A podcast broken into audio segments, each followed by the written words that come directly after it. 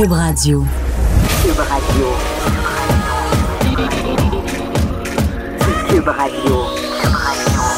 Acteur majeur de la scène politique au Québec. Il analyse la politique et sépare les faits des rumeurs. Trudeau le midi.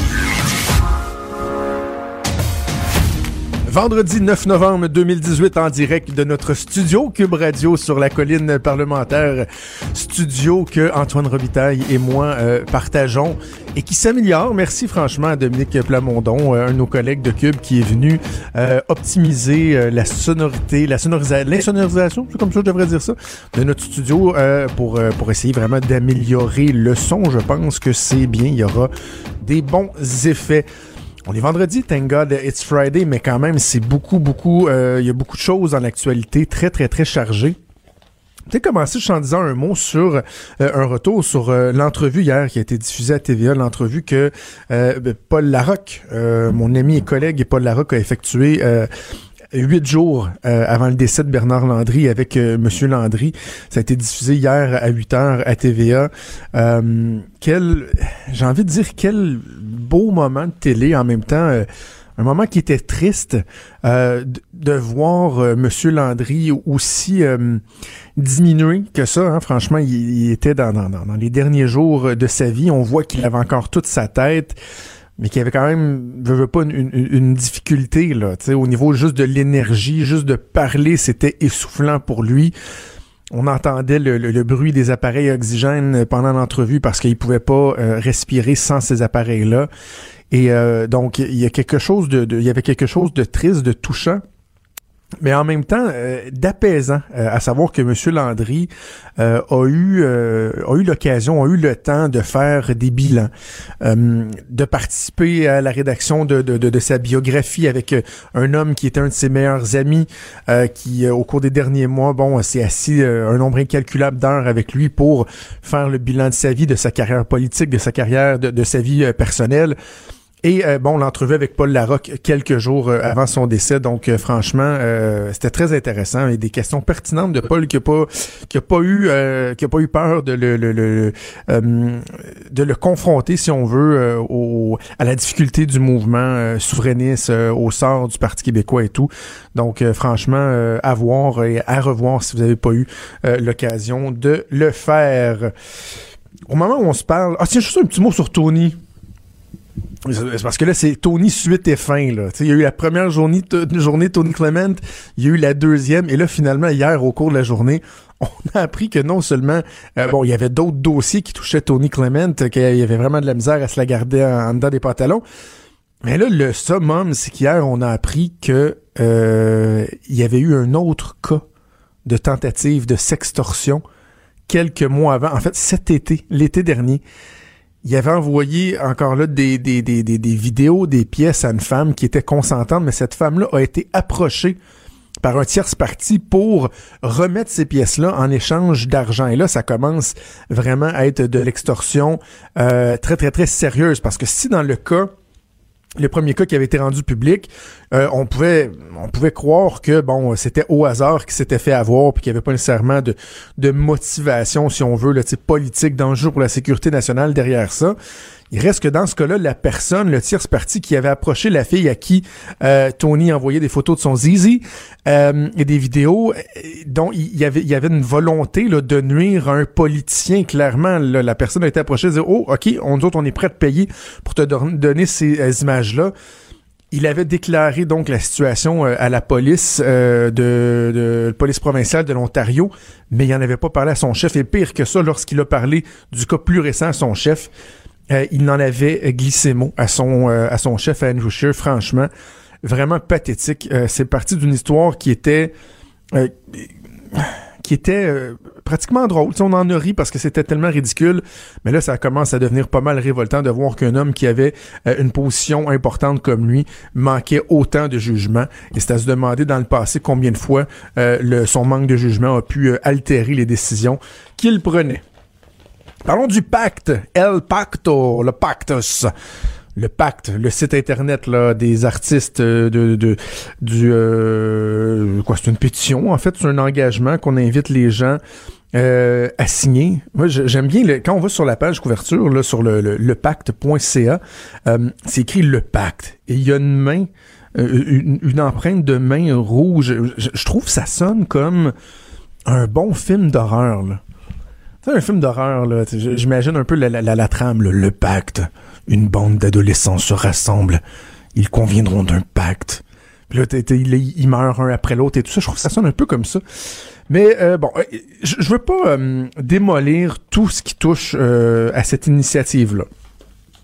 J'ai entendu l'entrevue que le collègue Richard a faite avec Dominique Champagne hier.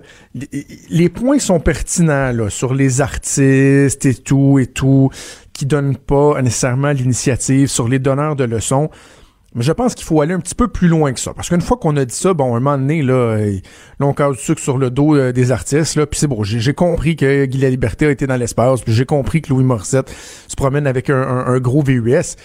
Mais en même temps, je, pense que vous pouvez... Euh, vous pouvez être conscient de l'importance de poser des gestes au niveau environnemental, mais en même temps de pas vouloir tomber dans les extrêmes. Moi, c'est ce que je tente de faire, c'est le message que je tente de véhiculer. Et encore aujourd'hui, dans ma chronique dans, le Journal de Québec, Journal de Montréal, je parle un peu de ça. Et euh, je reviens sur le, fait que le gouvernement non seulement refuse d'exploiter ses ressources naturelles, mais en plus paye des pénalités euh, et des, des, fait face à des poursuites pour ne pas respecter ses engagements. Donc, non, seulement on s'enrichit pas avec nos ressources, mais en plus, on dépense pas des centaines de milliers de dollars, pas quelques millions, pas des dizaines de millions, des centaines de millions pour dédommager, entre autres, des entreprises avec lesquelles on a brisé nos contrats, euh, où on est revenu sur notre parole, ce que je trouve qui est complètement ridicule. Tantôt avec Mario Dumont à LCN, Mario disait, au monde, on est probablement la seule nation je dirais pas province, c'est pas un mot à la mode de ces temps-ci, mais la seule nation qui est assise sur une certaine richesse pétrolière et qui veut pas y toucher. C'est unique, là. C'est unique, mais moi, je pense qu'il y a moyen de dénoncer ce fait-là, de penser qu'on devrait pouvoir s'enrichir de nos ressources naturelles tout en ayant une conscience environnementale. On peut avoir une conscience environnementale sans nécessairement tomber dans les extrêmes moi, je tente de faire quand même relativement attention à, ce que je fais. Je dis relativement dans le sens que il y a des endroits, il y a des façons de faire que je ne peux pas épouser. Je peux pas me promener en transport collectif. J'ai des horaires variables. Je suis loin de mon travail. Je dois faire plusieurs arrêts, aller reconduire la petite à garderie, aller faire telle affaire, aller tel endroit. Je ne peux pas me promener en transport collectif oui, je fais du recyclage, je mets tous mes trucs au recyclage. Euh, j'ai essayé par un bout de faire du compost, mais je, suis pas capable d'en faire assez. J'ai pas de véhicule électrique parce que ça me prend un véhicule euh, plein format parce que j'ai deux jeunes enfants parce qu'on voyage beaucoup, parce que j'ai de la famille dans la région de Laval, puis j'ai de la famille en Gaspésie, puis que je fais pas loin de 35-40 000 km par année, et j'ai pas de, j'ai pas les moyens en fait de me payer un véhicule électrique ou hybride qui me permettrait de de de de, de, de répondre à mes besoins. Donc, je veux bien, là, mais on peut pas aller dans un extrême ou dans l'autre. Et lorsqu'on parle, par exemple, d'exploiter nos ressources naturelles, moi, je, suis d'avis qu'il y a moyen, euh, comme euh, certains endroits l'ont fait, de prendre le fruit de nos ressources, de s'enrichir avec ça, de le faire de façon responsable, en étant conscient que les euh, il y a des nouvelles méthodes, il y a des nouvelles techniques, on peut plus faire ça en, salaud et en voyou comme ça s'est fait une époque, mais exploiter nos ressources donc de manière responsable, s'enrichir, s'affranchir un peu de notre dépendance euh, à la richesse des autres provinces par exemple et du gouvernement fédéral et s'assurer qu'on prenne une partie de cet argent-là pour pratiquer, pour, euh, pour préparer la transition énergétique. Donc, de prendre les fruits de ce que, par exemple, l'exploitation des gaz et pétrole peut nous ramener et euh, mettre dans des fonds euh, euh, ou, financer des initiatives qui font en sorte que on va être rapidement prêt à faire face à la transition énergétique. On va pouvoir efficacement, de manière efficace, efficiente, procéder à l'électrification de nos transports. Je pense qu'il y a moyen de faire ça. Investir dans le développement de nos cerveaux, tiens, parce que nos cerveaux ici au Québec, sont capables, si on s'occupe bien de nos jeunes, si on les développe bien, si on les encadre, si on met de l'avant les, des bonnes pratiques sont capables, ont l'intelligence pour euh, que nous soyons des précurseurs dans le développement, par exemple, de nouvelles technologies, des technologies plus vertes. Et vous savez quoi? Il y a un lien à faire entre l'environnement et l'économie. Je pense qu'on peut s'enrichir en étant des, des leaders en la matière. Mais pour ça, ça prend des fonds, ça prend des, euh, des moyens. Il faut que le gouvernement soit capable de, de, de, de, d'être moins dépendant des taxes et des impôts. Et oui, nos ressources naturelles peuvent nous aider à le faire. Alors pourquoi on le fait pas? Bref, au moment où on se parle, Dominique Champagne est en rencontre avec le premier ministre du Québec, François Legault, quand même. Euh, Monsieur Champagne qui démontre euh, que les artistes ont encore un, poids énorme au Québec en l'espace de quelques jours, quelques clics de signature. Bon, sans plus de 100 000, il faut quand même leur donner. Il réussit à obtenir une rencontre avec le premier ministre. Un petit jeu dangereux quand même, parce que j'imagine que Monsieur Champagne voudra euh, que le premier ministre signe le pacte, accepte de le signer. Et déjà, on m'a confirmé au cabinet du premier ministre que ce ne sera pas le cas. Euh, Est-ce qu'il va être capable de, bien présenter les, raisons qui justifient le fait qu'il ne le signera pas pour éviter que Dominique Champagne sorte en disant ouais ben vous savez finalement le premier ministre ce ne sont que des paroles j'espère j'espère que non mais euh, reste à voir et j'aurais noté juste un, un petit truc en terminant là sur le site lepacte.ca quand vous arrivez sur la page, c'est écrit en grosses lettres, donc le pacte, de la parole aux actes, et déjà vous avez la tuile je signe. La tuile, le bouton pour cliquer, là, et je signe. Et là, en, en- après ça, vous avez, dans le fond, le, le- le- le texte, là. les engagements et tout et tout. Et au bas, au bas de ça, vous avez un autre tuile marqué Je signe. Je serais curieux de savoir combien de personnes ont signé en cliquant sur le premier truc en haut, donc en n'ayant aucune espèce, aucune foutue idée de ce pourquoi ils ont accepté de, de signer. Hmm, Mon petit doigt me dit qu'il y a dû en avoir un. Les vrais enjeux, les vraies questions. Trudeau, le midi.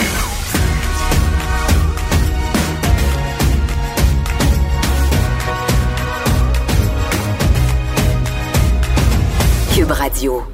Comme à tous les vendredis, maître François David Bernier est avec nous en studio pour parler de euh, l'actualité judiciaire. Salut François David. Salut Jonathan. François David, je veux commencer avec quelque chose d'assez lourd. J'en suis conscient, Hmm. mais euh, c'est assez lourd. Il y a la nouvelle qui m'a euh, le plus touché cette semaine. Bon, évidemment, il y a le décès de Bernard Landry, là, mais je veux Ouais. dire, dans les faits divers et tout ça, là, il y a une nouvelle qui a à peu près pas fait jaser et qui m'a qui m'a profondément euh, attristé. C'était dans le Soleil, un article qui nous parlait d'un jugement qui a été euh, rendu euh, au cours des derniers jours, un juge qui a ordonné le gavage d'une jeune fille de 15 ans, une jeune fille qui a des problèmes psychiatriques, euh, qui est con- en constante automutilation, qui avait euh, donné, euh, qui avait fait des, des menaces euh, de, de s'en prendre à des élèves de son école. Écoute, ils sont obligés de l'attacher sur son lit euh, Hmm. parce que sinon elle veut elle est toujours en train d'essayer de, de s'auto-stranguler, de se pendre. Ils doivent l'attacher, la gaver. Et là, c'est un juge qui vient euh, ordonner ça. Qu'est-ce que ça prend pour qu'un juge euh, impose des soins, par exemple, à une adolescente de 15 ans qui est rendue à un âge là, de, de- de consentement légal, si je me trompe pas? Oui, euh, ben, il faut, faut bien comprendre, c'est quand même une mineure, là.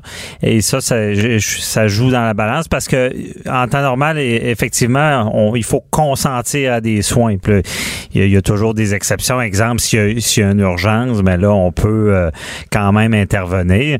Puis même les médecins sont bien avisés de ça parce que, exemple, forcer un soin, c'est considéré comme un voie de fait si la personne n'a pas consenti. C'est quand même sérieux.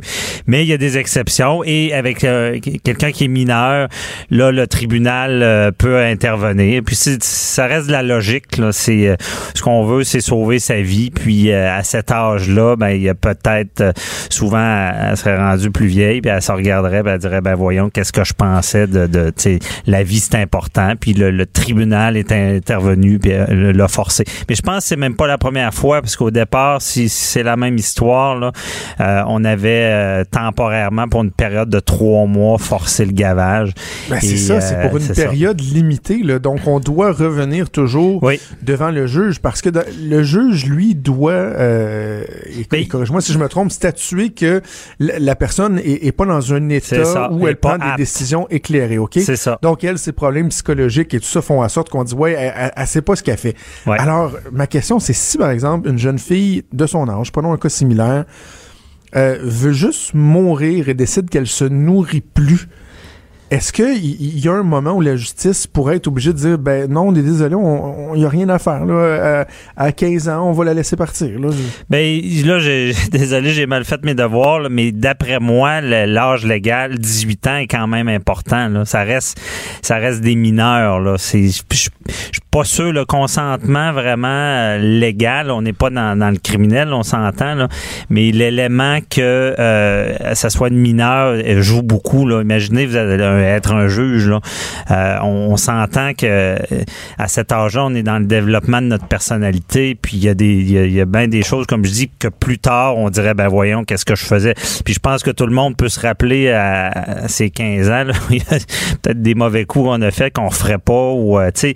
Donc, le, le, tribunal va tenir compte que c'est une mineure. C'est certain qu'un majeur qui décide de, de, de se laisser aller, puis qu'on valide qui est apte à, prendre une décision. C'est sûr, s'il est dans une psychose, mais on va forcer les, les soins aussi pour une certaine période. Puis après ça, on va aller revérifier.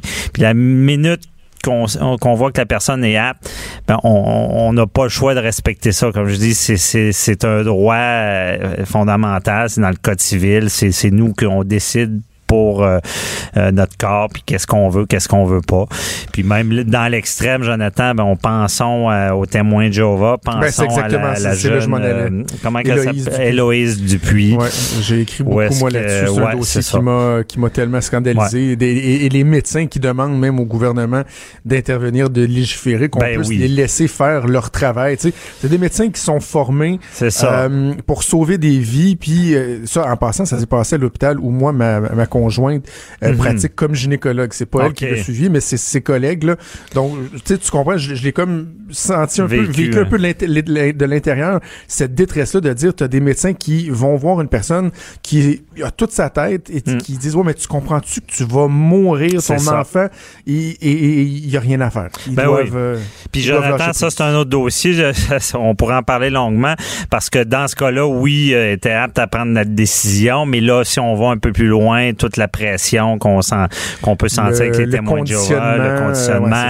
Est-ce que vraiment elle a fait un choix libre et éclairé? Effectivement, encore une fois, je pense qu'il faudrait que le politique intervienne parce que si c'est pas mieux de dire oui, je suis apte, mais en réalité que, exemple, si on, on accepte la, la, la transfusion, on, on, est un paria par après, ben ça va jouer dans notre décision. En tout cas, il y a tout un débat là-dessus.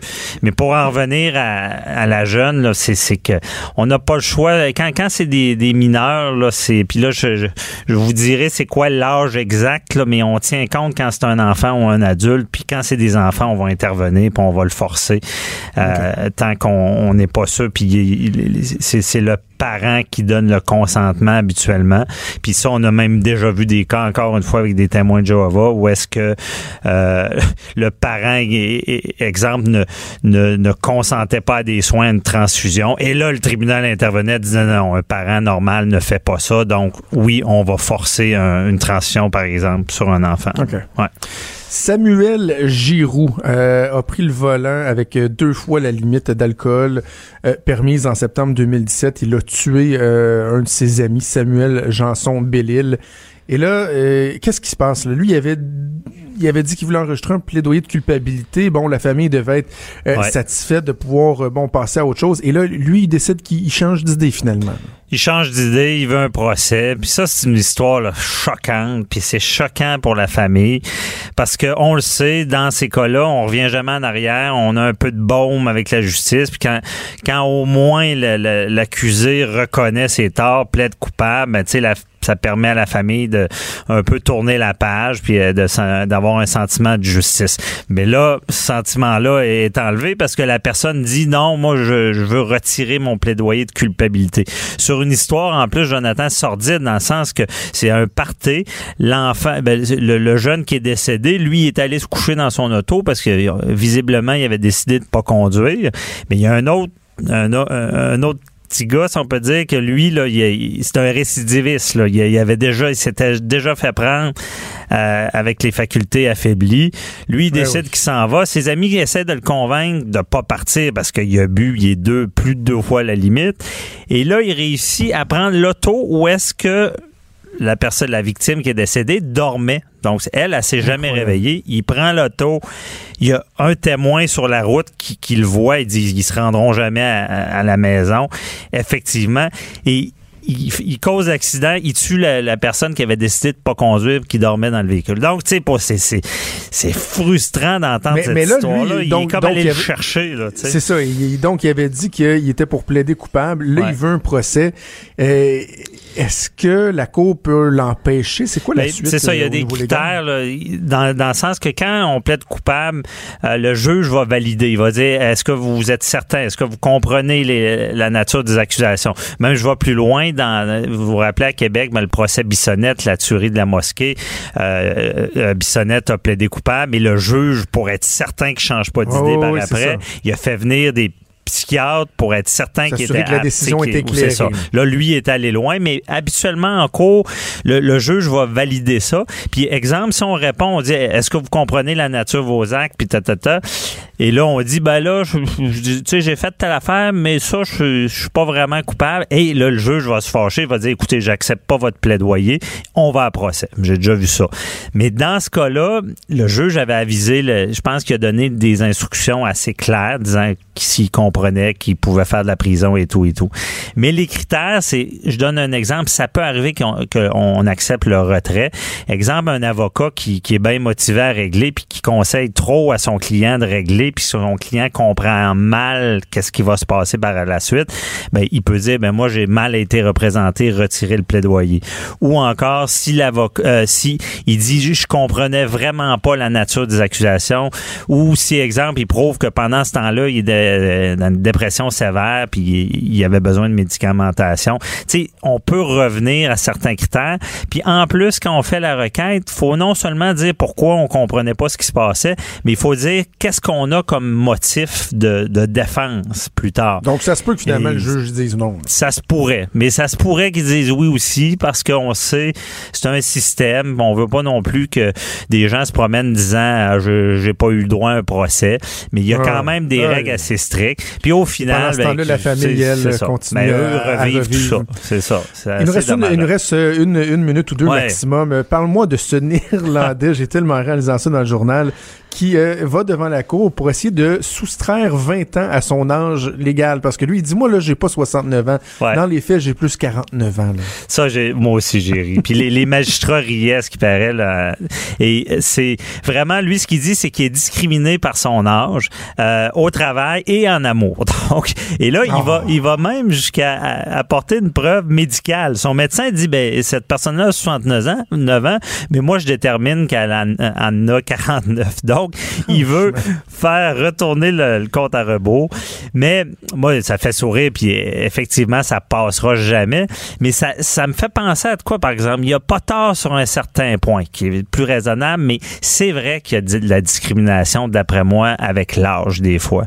Et s'il avait voulu aider sa cause, peut-être qu'il aurait euh, au moins demandé que ça soit euh, autorisé, exemple, qu'on n'ait pas à divulguer notre âge. Mon grand-père me disait ça me faisait rire, il disait euh, j'ai l'âge euh, que les yeux qui me regardent me donnent. Là. lui, il disait pas son âge, puis il aimait pas ça le dire. C'est, ça, je pourrais comprendre, mais, le il reste, que euh, ça, ça, va donner du casse au Richard Martineau de ce monde qui disent qu'à un moment donné, ça aura plus jamais de fin.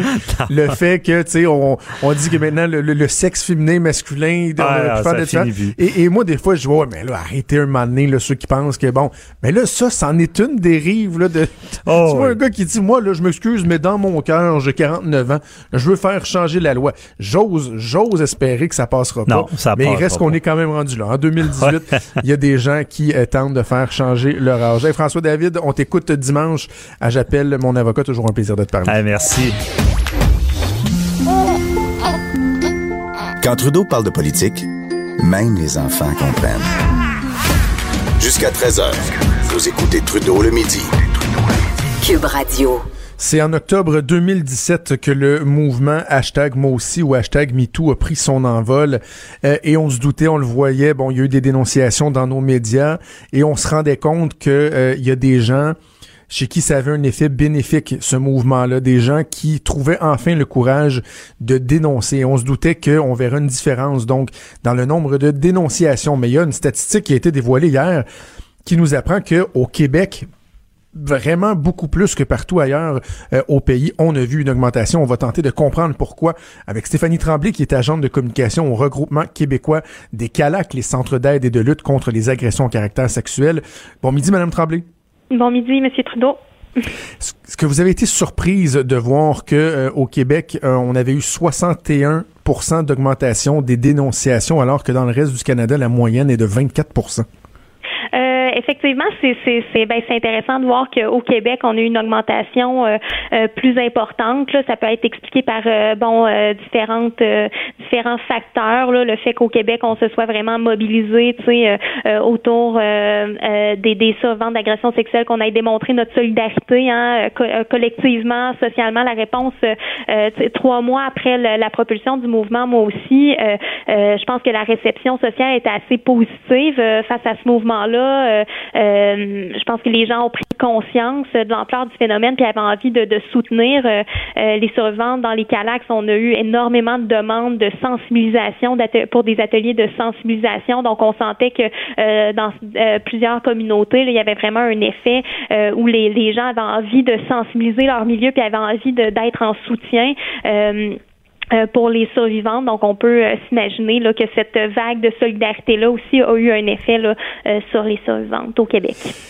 Madame Tremblay, des fois les gens, je pense, sous-estiment ou ignorent à quel point ça doit être difficile pour une victime d'agression sexuelle d'aller de l'avant, de dénoncer. Et ça peut paraître anecdotique, mais j'ai été frappé ce matin en faisant de la recherche en vue de notre entrevue du fait que lorsqu'on va, par exemple, sur le site Internet du regroupement québécois des CALAC, mhm. euh, vous avez le menu en haut, mais vous trouvez quelque chose que vous trouvez nulle part euh, ailleurs, c'est-à-dire deux, deux, tuiles, deux endroits où on peut cliquer. Un endroit où c'est marqué effacer mes traces, euh, mhm. où il y, a un, y, a un menu qui s'ouvre pour vous expliquer selon votre navigateur comment supprimer l'historique. Il y a un autre tuile qui s'intitule quitter rapidement ce site vous mettez ça parce que vous savez que déjà juste de se rendre sur un site pour voir quelles sont les ressources, quelle est l'aide qui est à la disposition des femmes et des hommes qui ont été victimes d'agressions, que déjà ça, les gens ressentent un risque, ont une peur, et vous vous sentez obligé de, faire ça pour les aider, pour les sécuriser? Effectivement, donc on peut s'imaginer ensuite à quel point ça peut être difficile d'aller dans un poste de police pour porter plainte contre une personne qui euh, en qui souvent on avait euh, très confiance là, avant de, de, de subir l'agression. Donc effectivement, il y a un certain risque pour euh, certaines victimes de d'aller porter plainte et ne serait-ce que d'aller chercher des services quand on quand on a des appels dans les calacs, qu'on demande toujours si on peut laisser des messages sur les, les boîtes vocales parce qu'on sait que pour plusieurs survivantes ça peut comporter euh, des risques. Il y a aussi euh, vraiment la honte et la culpabilité liées aux agressions qu'on a subies, qui est euh, qui est lié vraiment à tous les mythes et les préjugés hein, qui sont omniprésents dans notre société. Donc, on remet toujours hein, la culpabilité sur les sur les épaules des, des victimes et on déresponsabilise l'agresseur. Hein, ah, ben, pourquoi être allé dans sa chambre si c'est pas ça qu'elle voulait? Ben là, si elle est habillée comme ça, c'est peut-être parce que c'est ça qu'elle voulait. Si elle a pas porté plainte plutôt, c'est peut-être parce qu'il n'y a pas tant de conséquences. Donc, vous voyez toutes ces, questionnements-là là, euh, qu'on adresse euh, aux survivantes et qui, remettent en question la légitimité, la légitimité de leur, euh, leur parole, fait, tous ces préjugés-là font en sorte que la très grande majorité des survivantes vont vivre beaucoup de honte et de culpabilité. Et c'est ce qui fait en sorte qu'elles ont de la difficulté à aller chercher du soutien, à aller porter plainte. Et, et voilà. Moi, j'ai toujours dit, Madame Tremblay, que euh, à partir du moment où moi, je n'ai jamais été victime d'une agression sexuelle, qui suis-je pour juger euh, du temps que ça prend une personne de trouver le courage pour aller dénoncer les gens qui, par exemple, ont dénoncé euh, des artistes. Bon, je me souviens de, de, de, Penelope McQuaid, entre autres, d'autres artistes qui ont dénoncé, par exemple, Gilbert Rozon. Des gens disaient, ben voyons donc, ça a pris des années, des années. Non, je m'excuse. Si vous n'avez pas été victime de ça, vous savez pas à quel point ça peut avoir bousillé une partie de vous, puis à quel point ça peut être difficile d'en arriver au moment où enfin vous allez dire moi je vais de l'avant, j'ai le courage nécessaire pour y aller dénoncer ou porter plainte à la police. Oui, ça comporte plusieurs obstacles. Je pense que c'est important aussi de noter qu'il y, a des obstacles qui s'ajoutent hein, euh, pour euh, certaines femmes. Puis euh, je pense qu'il y a quelque chose qui est peut-être un petit peu décevant du rapport de Statistique Canada qu'on on a reçu hier, c'est qu'on n'a pas beaucoup d'informations sur l'identité hein, des victimes qui ont mhm. porté plainte en octobre, en tout cas après le mouvement. Moi aussi, on sait que bon pour certaines femmes racisées, par exemple, des femmes qui ont un statut d'immigration précaire, des femmes, des femmes autochtones, c'est encore plus difficile d'aller porter plainte à la police euh, euh, parce qu'elles n'ont pas du tout le même rapport au service de police que moi, comme femme blanche, qui n'a jamais été victime de profilage racial ou d'autres violences étatiques. Et donc, euh, c'est vrai pour aller porter plainte dans les services de police, mais c'est aussi vrai quand vient le temps d'aller chercher du soutien là dans notre entourage, dans, dans, dans, les services, dans les ressources appropriées. Donc, on, on sait que pour, euh, bon, euh, c'est malheureusement pas tous les centres d'aide euh, comme les Calax qui sont accessibles physiquement pour les pour les survivantes qui pourraient être à mobilité réduite. donc, c'est un, un, enjeu qui nous préoccupe énormément. Et donc, effectivement, pour l'ensemble des victimes, c'est vraiment pas évident d'aller chercher des ressources, de, de parler de ce qu'on a subi, d'aller porter plainte, mais il y a encore plus plus d'obstacles qui s'ajoutent quand on, est visé par euh, d'autres préjugés, que ce soit des préjugés euh, racistes, que ce soit euh, des préjugés colonialistes ou euh, capacitistes. Euh, donc, donc tout ça s'ajoute et fait en sorte que finalement l'augmentation hein, que, que Statistique Canada a été capable de recenser par juste d'une certaine partie finalement des, des survivantes. Et on parle d'augmentation de, dénonciation, mais qu'en sera-t-il des condamnations? Est-ce que ça va se traduire par une augmentation des condamnations? Ça, bon, il est trop tôt pour le savoir, mais on peut mm-hmm. même en douter là, parce que c'est tellement difficile justement et, même avant la condamnation, ce, ce rapport-là ne nous dit pas si euh, chacune de ces agressions-là euh, vont, vont porter, euh, vont, vont mener à des accusations. Donc, ça va être vraiment intéressant de voir l'effet à long terme là, du mouvement, moi aussi, parce qu'effectivement, c'est bien beau de demander aux survivants d'aller porter plainte si quand on sait que notre système de justice est complètement inadapté pour traiter ces cas-là, mais c'est un peu c'est un peu insultant là, de, de notre regard, c'est-à-dire que euh, bon voilà, on a une augmentation des, déclarations d'agression sexuelle, mais encore faut-il que, que, que, ça mène à des, des accusations, puis finalement à des condamnations, parce que bon, si on condamne personne, on n'est pas plus avancé là finalement comme société. Euh, donc, il y a des effets positifs, bénéfiques au, au mouvement euh, hashtag moi aussi, hashtag MeToo. Qu'est-ce que vous répondez à ceux qui euh, vont parler par contre de certains effets pervers de l'autre côté de la médaille? Par exemple, du risque d'avoir des dénonciations euh, qui sont pas vraies, de de, de la propension à, accepter d'emblée tout de suite ce que ce qu'une femme va dire sans ou un homme là, ce qu'une victime en fait va dire sans laisser la, la chance à la personne accusée de se défendre. sais, beaucoup de gens qui ont condamné les procès sur la place publique. Est-ce que à un certain moment, vous avez craint une dérive ou euh, absolument pas? Ben nous, c'est sûr qu'on n'a pas craint une dérive. Nous, on est toujours en soutien avec euh, euh envers les, survivantes d'agressions sexuelles. Donc, on a vraiment notre mandat, c'est vraiment de, de, les soutenir. Euh, puis on, on, a confiance euh, en leur jugement à chacune. Donc, si pour une femme, c'est important de de de, déclarer, de, de dévoiler publiquement l'agression qu'elle a, qu'elle a subie, ben on va faire, on, on, va la soutenir dans, dans le, le cheminement qu'elle choisit de, de, de prendre. En ensuite, euh, ben, faut savoir que euh, les femmes se sont tues pendant euh, bon des décennies. donc, à un moment donné, il faut, faut, faut les entendre, il faut les croire parce que si on si on les croit pas, on n'en rayera jamais ce phénomène-là de la violence sexuelle. Et pour nous, c'est ce, cette peur-là là, de la dérive est, simplement fait partie de la culture du viol. Ou encore là, on va, c'est on va les délégitimiser la parole des femmes pour euh, euh, des responsabiliser.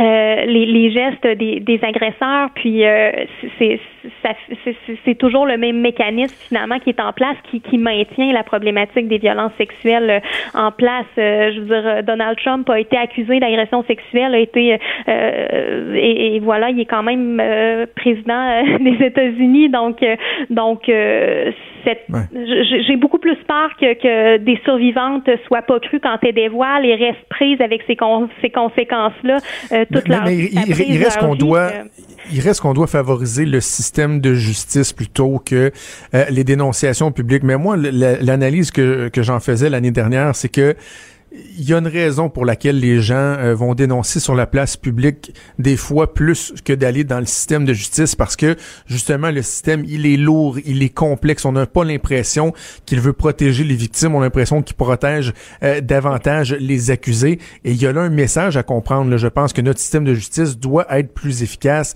doit oui euh, offrir, permettre une défense aux gens qui sont accusés, mais quand même rendre ça plus simple peut-être pour les accusés, accélérer les dans le cas de dossiers d'agression sexuelle. Il y a, un examen de conscience à faire par rapport au processus de notre système de justice, non?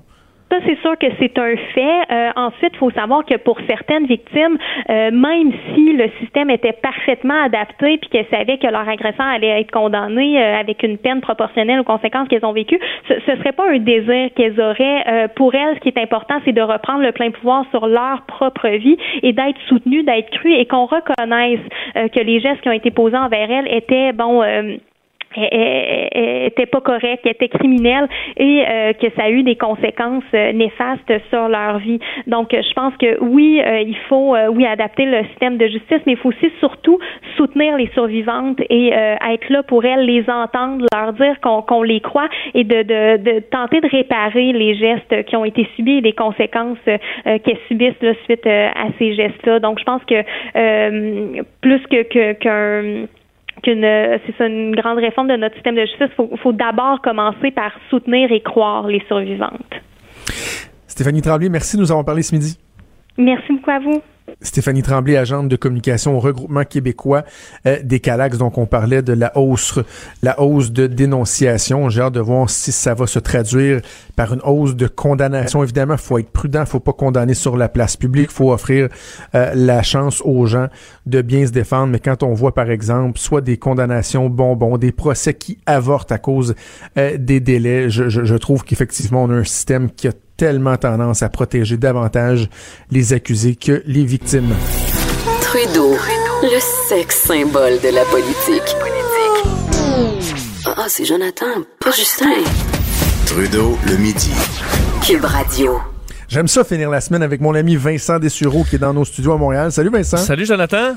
Euh, Vincent, hier, à la je, je, disais, on parlait de la fameuse vidéo de Jim Acosta, puis bon, je disais, j'aurais aimé ça être à TVA Sport avec un écran tactile pour analyser la vidéo, parce que je disais, moi, je vois pas à quel moment on peut euh, penser que il l'a brusqué. Et là, plus tard dans la journée, j'ai vu une autre, la même vidéo, mais dans un format différent sur euh, Twitter. Puis j'ai dit, oh, coudon, y a-tu quelque chose qui m'avait échappé? Effectivement, il y a de l'air d'y donner un coup. Et là, finalement, euh, ce qui fait beaucoup parler les gens, c'est qu'on se pose la question, est-ce que la vidéo a été truquée? Ouais, et là, euh, on, se demande, bon, au lendemain de tout ça, est-ce que c'est le début de quelque chose? Parce que ça fait plusieurs mois maintenant, voire même quelques années qu'on s'inquiète d'éventuelles vidéos qui truqué qui pourrait venir changer la donne au niveau politique. Puis bon, là, on parle de ce qui, ce qui est arrivé euh, euh, hier euh, rapidement. Donc, on comprend que la, les images qui ont été partagées par Sarah Huckabee Sanders, donc de la Maison Blanche, étaient une version ben, modifiée. Est-ce que c'était volontaire ou pas? Ça,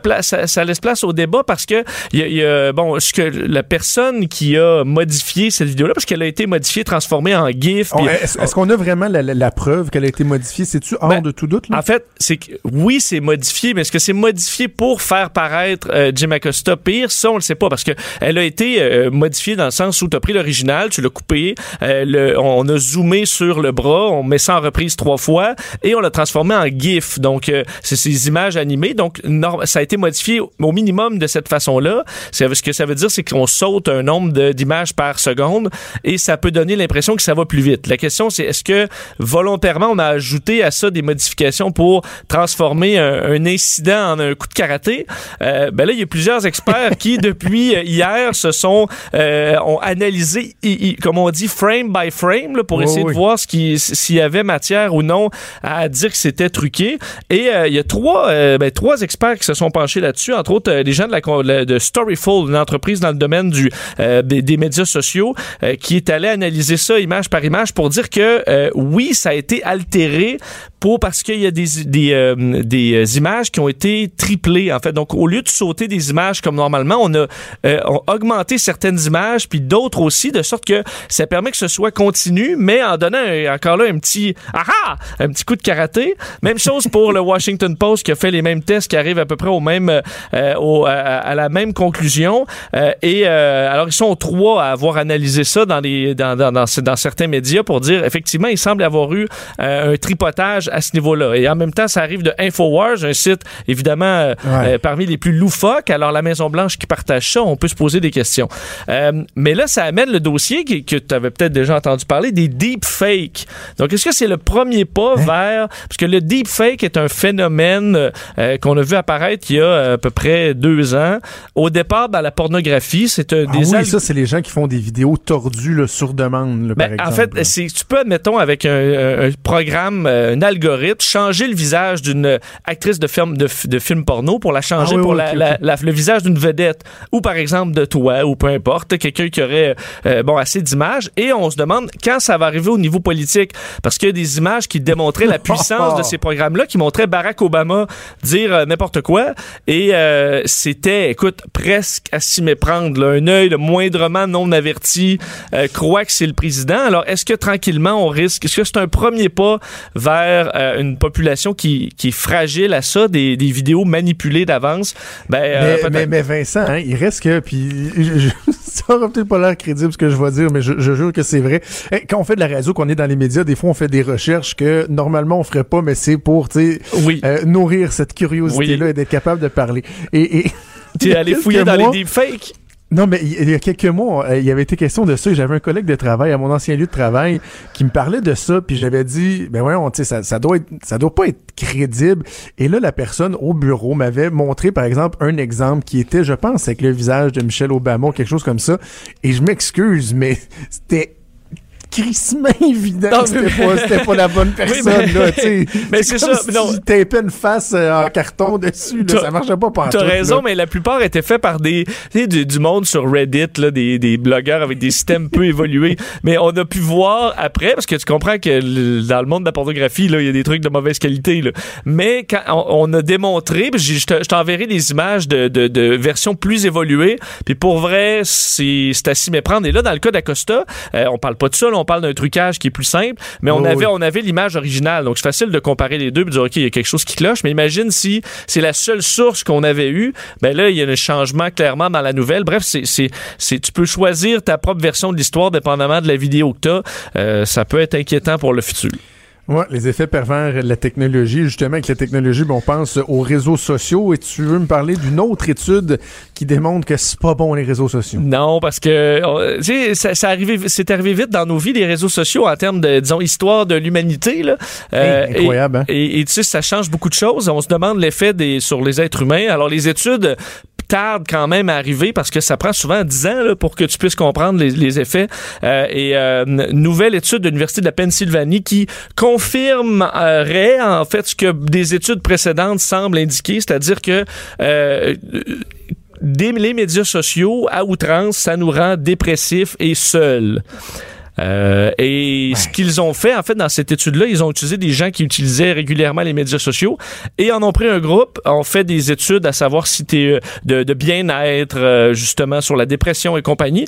Ensuite, on divisé ce groupe-là en deux et on limité un groupe à 10 minutes par média social chaque. Là, mettons, 10 minutes Facebook, 10 minutes. Instagram et compagnie. Et ce qu'on se rend compte, c'est que ceux qui ont coupé dans les médias sociaux sont plus heureux, se sentent moins seuls, euh, ont moins de dépression, Bref, tout, tout va mieux, ce qui est, euh, ce qui porte à bon à avoir une réflexion possiblement sur la surutilisation de nos téléphones. On le sait là, ce qui est utile dans les médias sociaux, c'est du moins ce que les études démontrent. Facebook, par exemple, c'est Messenger. Quand tu t'en vas parler à tes, tes amis, euh, tu utilises ça pour garder contact, c'est pas c'est c'est positif. La partie qui de plus en plus, on le comprend de plus en plus négative, c'est le sc- scroller à l'infini sur euh, justement les voyages de tout le monde, puis euh, euh, Ouais, ouais, les, c'est le- ça. le- les photos du souper. Ça, ça nous déprime. On commence à être à, à pas mal être sûr que c'est ça. Surtout que moi, je, moi personnellement, je- ce qui me fait décrocher, c'est les foutus algorithmes.